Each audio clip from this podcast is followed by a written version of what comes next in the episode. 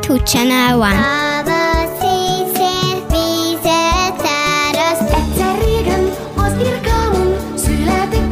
ákombákom. A három kismalac boldogan élt a három házikóban. Én elmentem a vásárba fél pénzzel.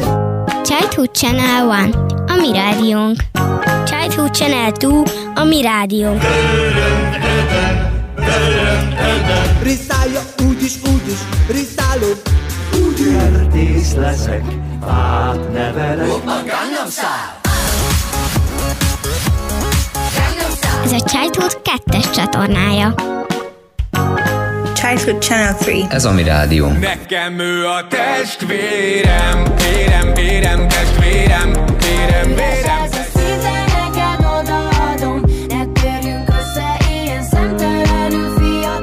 Itt van az ősz, itt van újra. S szép, mint mindig én nekem. Childhood Channel. Ez a mi rádió. A mi rádiónk. Ez a mi rádiónk. Childhood Channel app. Töltse le bármelyik App Store-ból. Ez továbbra is a Tüteret Bálintal. És most köszönhetem a vonalban Rutkai Borit, képzőművészt, költőt, előadó művészt. Hello, stop! Szia Bori, köszönöm, hogy beszélgethetünk. A beszélgetésünk apropója pedig az, hogy megjelent a karácsonyi mesekönyved, és az ehhez kapcsolódó Rutkai Bori banda lemez, a Mandulka és a Karácsonyvár. Igen, ez így van. Jó kis ünneppárú mesekönyv, de nagyobbaknak is, sőt, ahogy észrevettem, a felnőttek is nagyon szeretik, mert egy kicsit visszakacsint a, abba az időbe, amikor mi voltunk gyerekek, a mostani körülbelül szülők generációja, tehát ez egy kicsit ilyen nosztalgikus mesekönyv is, amiből a gyerekek például olyan telekre is rákacsinthatnak, amikor még sokkal több hó volt, mint mostanában. Amit nagyon sajnálok, hogy mostanában nincsenek akkora telek, mint ami gyerekkorunkban voltak. Képzőművész is vagy, amellett, hogy énekelsz és zenét írsz. Milyen terület érdekelt alkotóként? Hát ö, nagyon sok minden szeretek csinálni. Igazából nekem, ami mindenben közös, az, hogy minden egy kicsit meseszerű legyen, minden nagyon-nagyon színes legyen, tehát hogyha mondjuk térről festek, ott is ne csak a kék-fehér festéket használjam, hanem az összes szint a palettán, vagy hogyha zenét csinálok a zenekarommal, akkor több műfajból szoktuk összekevergetni a zenéket, nagyon szeretjük a jazzes, funkis dolgokat, de, de az ilyen pörgős népzenét is nagyon szeretjük, amire jó kis körtáncokat lehet csinálni. Tehát a, igazából a sokszínűség, meg a, a jó energiák azok, amik izgatnak bármelyik területen, ami éppen mozgok. Az Iparművészeti Egyetemre jártam videószakra, és azért jelentkeztem arra a szakra, mert nagyon sok mindennel foglalkoztam már, akár óvodáskoromtól kezdve imádtam rajzolni, bohóckodni, hülyéskedni, aztán később elkezdtem csinálni kis színházi előadásokat, mikor már tudtam írni, akkor írtam is a szövegüket, vagy akár általános iskolában, például az Erik Kessner repülőosztály című könyvéből csináltam egy színdarabot, azt rendeztem, főszerepet játszottam, jelmezeket csináltunk hozzá, és ez beindult ez a sok minden csinálás, közben animációkat is csinálgattam, elkezdtem horgolt, bábokat, jelmezeket is készíteni, kisfilmeket, úgyhogy engem mindig a, a művészetnek egy ilyen összművészeti állapota érdekelt, hogy majdnem mindent én csináljak, és hát ez mind a mai napig így van, ami néha nagyon jó, mert mindent meg tudok magamnak csinálni, akár egy mesekönyv illusztrációját, a, a meséket megírni, a dalszövegeket, zenét szerezni hozzá, mondjuk nem vagyok igazi zeneszerző, tehát kottát nem tudok sajnos se írni, se olvasni, de úgy szoktam mondani, hogy szájjal írom a dalokat, tehát felülök mondjuk a biciklire, és akkor addig tekerek rajta, és addig énekelek, amíg összeáll a dalszöveghez való zene, vagy zuhany alatt is nagyon jókat lehet írogatni különböző zenéket, nótákat, Úgyhogy szeretek mindenfélét csinálni, mint egy gyerek tulajdonképpen. Tehát, hogy nekem az egész ilyen művészeti alkotósdi az olyan, mint egy játék. Mikor kezdtél el hány éves korodban zenével foglalkozni? Mi volt az, ami inspirált? Énekelni mindig nagyon szerettem, ugye hangszeren nem játszom, úgyhogy igazából, hogyha arról beszélünk, hogy zenével foglalkozni, az nálam főleg az éneklést jelenti, meg a táncolást, mert azt is nagyon szerettem mindig, és például egyik kedvenc gyerekkori élményem, hogy az apuval, amikor vártunk valami buszra, villamosra, akkor azt mondjuk hideg is volt a megállóban, akkor, hogy jobban elteljen az idő, akkor kitaláltunk ilyen kis közös dalokat, rögtönöztünk, és aztán ezeket meg is jegyeztük, és lett egy ilyen kis, kis repertoárunk, hogy több dalt így aztán mindig énekelgettünk az apuval, vagy közösen. Nagyon jókat táncoltam a szüleimmel így hármasban. Ezek azok az élmények gyerekkoromból, amik a leginkább meghatározták azt, hogy a muzikalitás vagy a, vagy a zenélés felé majd lehet, hogy valamikor fogok közeledni.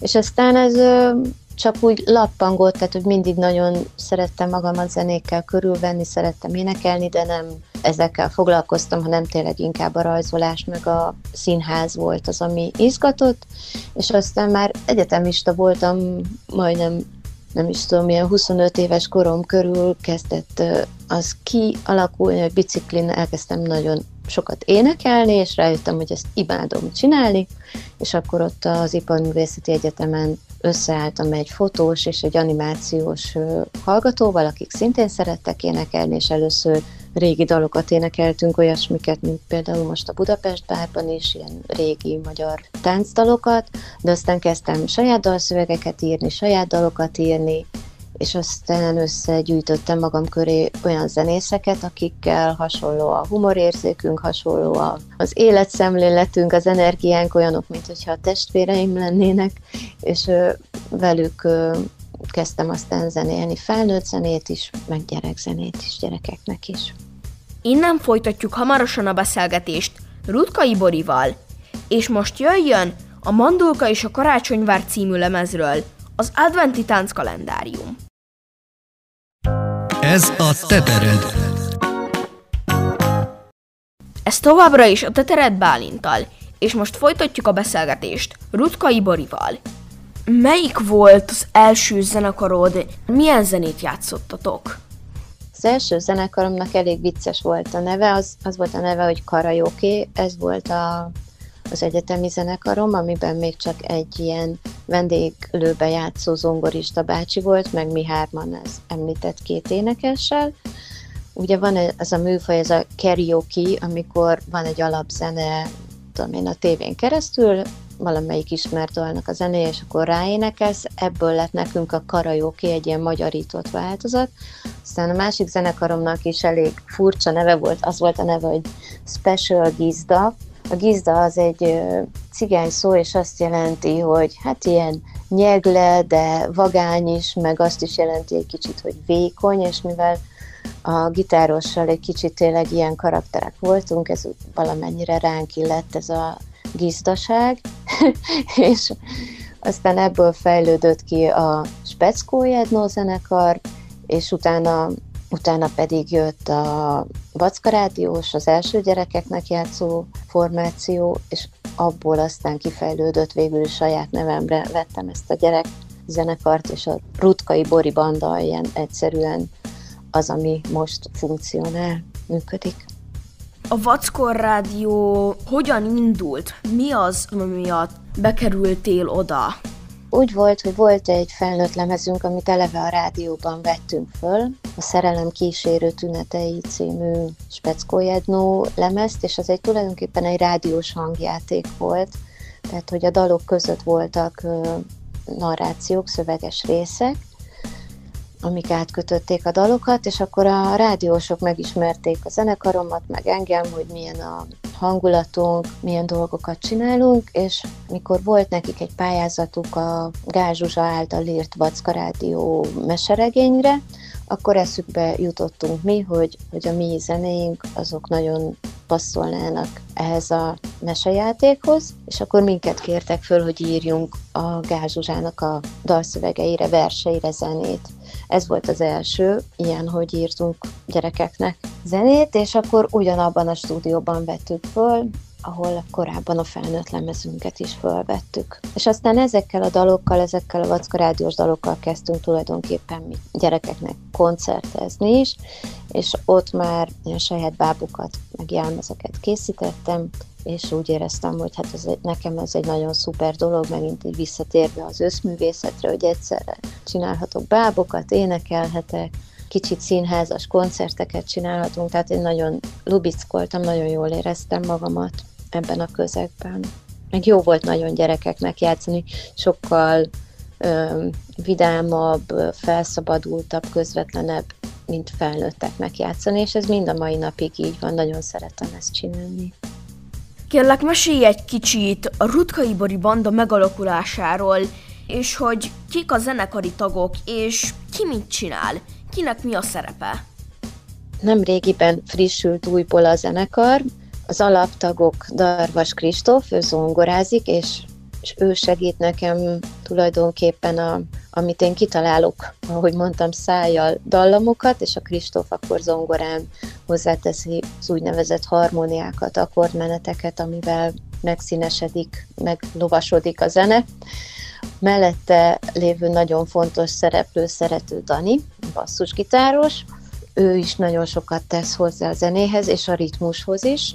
Ő alakítja ki azt, hogy egy dalnak milyen legyen az úgynevezett grúvja alapja, és aztán ezt a dobossal együtt, akit most úgy hívnak, hogy német Csabi, mert korábban Dudás Zsombor volt a dobosunk, de nem régiben váltottunk, és Zsombi el szeretett volna menni a zenekarból, és a, egyébként a Csabi, aki most van német Csabi, ővel a felnőtt zenekarba is játszottunk, úgyhogy ő se egy ismeretlen arca számunkra, hanem régi zenész kollégánk, és aki a legfrissebb tagunk, őt pedig úgy hívják, hogy Nemes Janó, és a Janó, hát ő aztán most Habatortán egy fantasztikus fúvós, és nagyon jó ember is egyben, és szuper szakszofonos, nagyon szépen fuvolázik, klarinétozik, basszus klarinétozik, ami kell, nagyon jól énekel is, mert amikor nincs egy hangszer a szájában, akkor tud vokálozni, és például a lemezünkön az ő vokálhangját lehet sokszor hallani.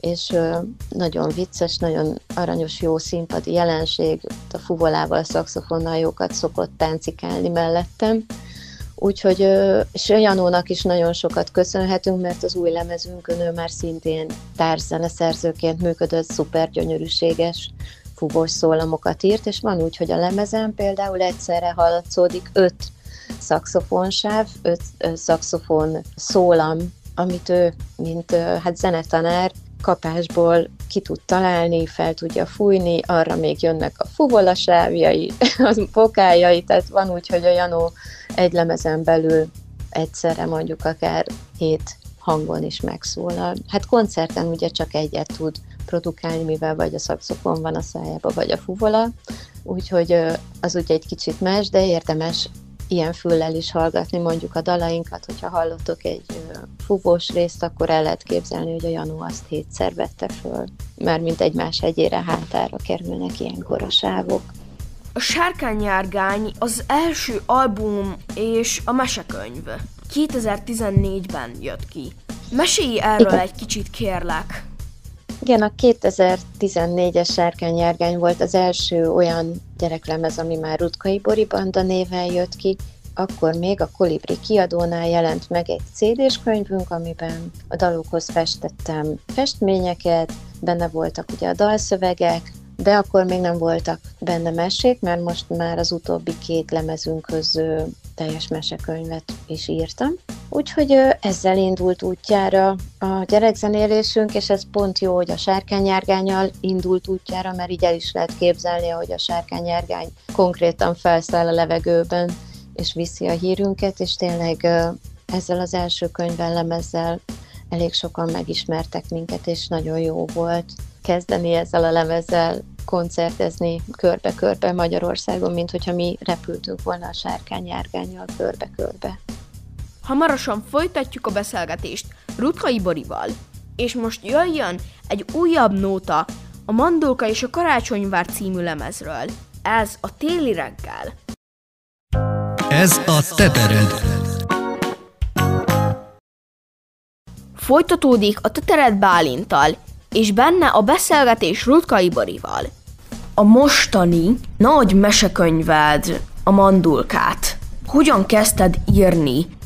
Úgy volt, hogy ugye ehhez is tartozik egy CD, és már volt három dalunk, amit már két éve felvettünk. Az egyik az a Karácsonyvár volt pont, és a Karácsonyvárhoz csináltunk egy klippet is, amit a YouTube-on meg is tudtok nézni. És ennek a dalnak az a szövege, vagy a témája, hogy a Karácsonyvár az egy olyan épület, aminek rengeteg ablaka van, mint egy adventi naptárnak, akár ugye az adventi naptárnak általában 24 ablaka van, hát legalább ennyi kell, hogy legyen a Karácsonyváron is, és mindegyik ablak mögött más-más mese lakik egy-egy meseteremben. Ebből a gondolatból jött az, hogy kéne írni egy ilyen adventi vagy egy ilyen ünnepváró mesekönyvet, amiben, ha nem is 24 mese, de jó sok mese van, ami végig követi a decemberi ünnepeket, a télvárást, hóvárást, télapóra való várakozást, lucabúza ültetést, téli játékokat, hóemberépítés, szánkózás,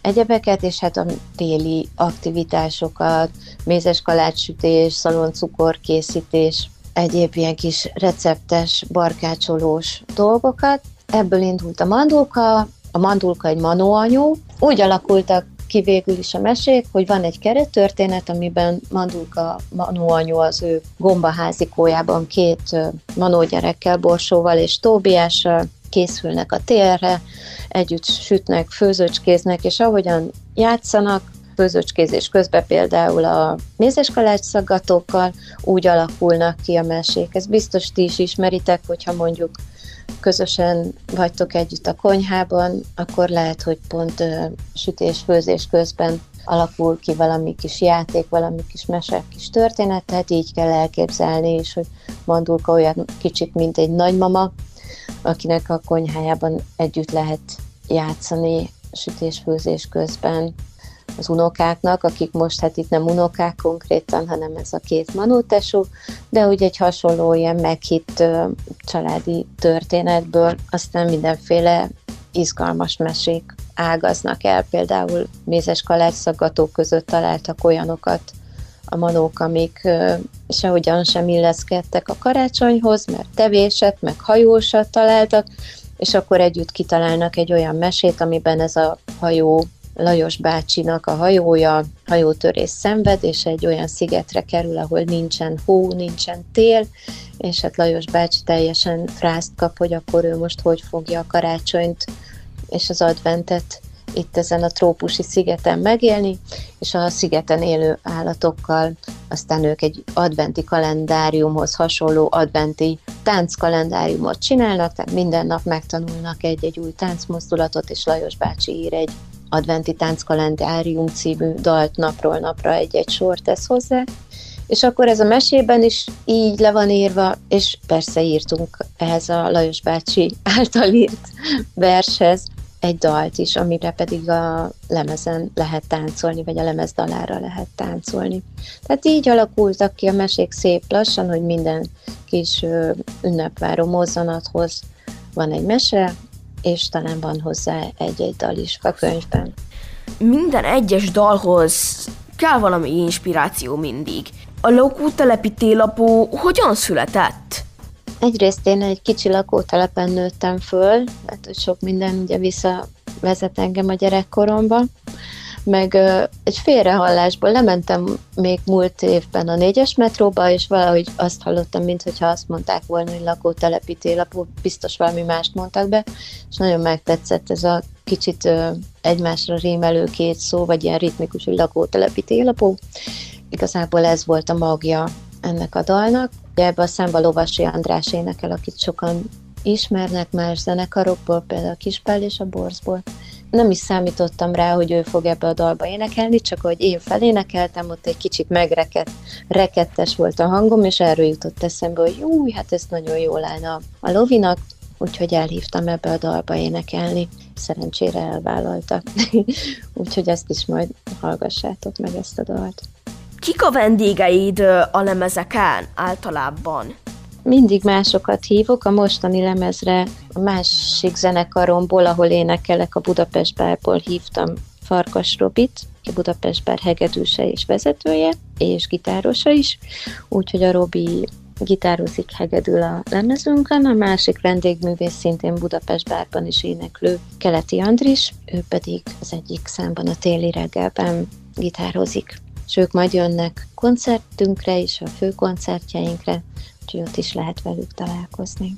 Két keresztgyerekem, német Bori meg német Márton, az ő hangjaikat is lehet hallani, és Simányi Zsuska is vokálozik, aki már korábbi lemezeiken is énekelt illetve a hangmérnökünk, német Timi, ő pedig DJ is, meg elektronikus zenész, és hogyha hallotok olyan furcsa hangzásokat, amik nem köthetőek egy-egy ilyen ismertebb hangszerhez, akkor az valószínűleg, hogy az Iminek a úgynevezett elektrozenei hangzása. Nem sokára jön a Mikulás meg a karácsonyi koncert. Ott is lesznek ilyen cuki horgolt bábok. Igen, azokat mindenképpen viszem magammal, sőt, még a napokban egy-kettőt be is kell fejeznem, mert hát ugye rengeteg van így is, rengeteg bábom, meg sapim, meg jelmezem van, de hát az új műsorhoz új bábok is kellenek, úgyhogy még fenyőtündért, krokodilt, mindenfélét még kell horgoljak itt a napokban. Köszönöm szépen a beszélgetést Rutkai Borinak, képzőművésznek, költőnek, előadóművésznek, videótervezőnek. Nagyon szépen köszönöm én is, Bálint, és nagyon jó egészséget, és nagyon szép ünnepeket kívánok neked is, meg a hallgatóknak is. Sziasztok! Búcsúzóul pedig jöjjön a Mandulka és a Karácsonyvár című lemezről a Sárkány Szánkó. Lehet, hogy te leszel a jövő rádiósa. Miért ne? Ezen a csatornán ez is kiderülhet. Készíts interjút, Konfoly dalokat, beszélj valami érdekes témáról, arról, ami foglalkoztat téged, vagy az osztálytársaidat, és küld be a felvett hanganyagot a rádiós kukasz ch3.hu-ra. Rádiós kukat ch3.hu Mutasd meg, milyen az, amikor te készíted a műsort. Te válogatod a zenét, Te találod ki a szöveget, felveszed, mi lejátszuk. A dalok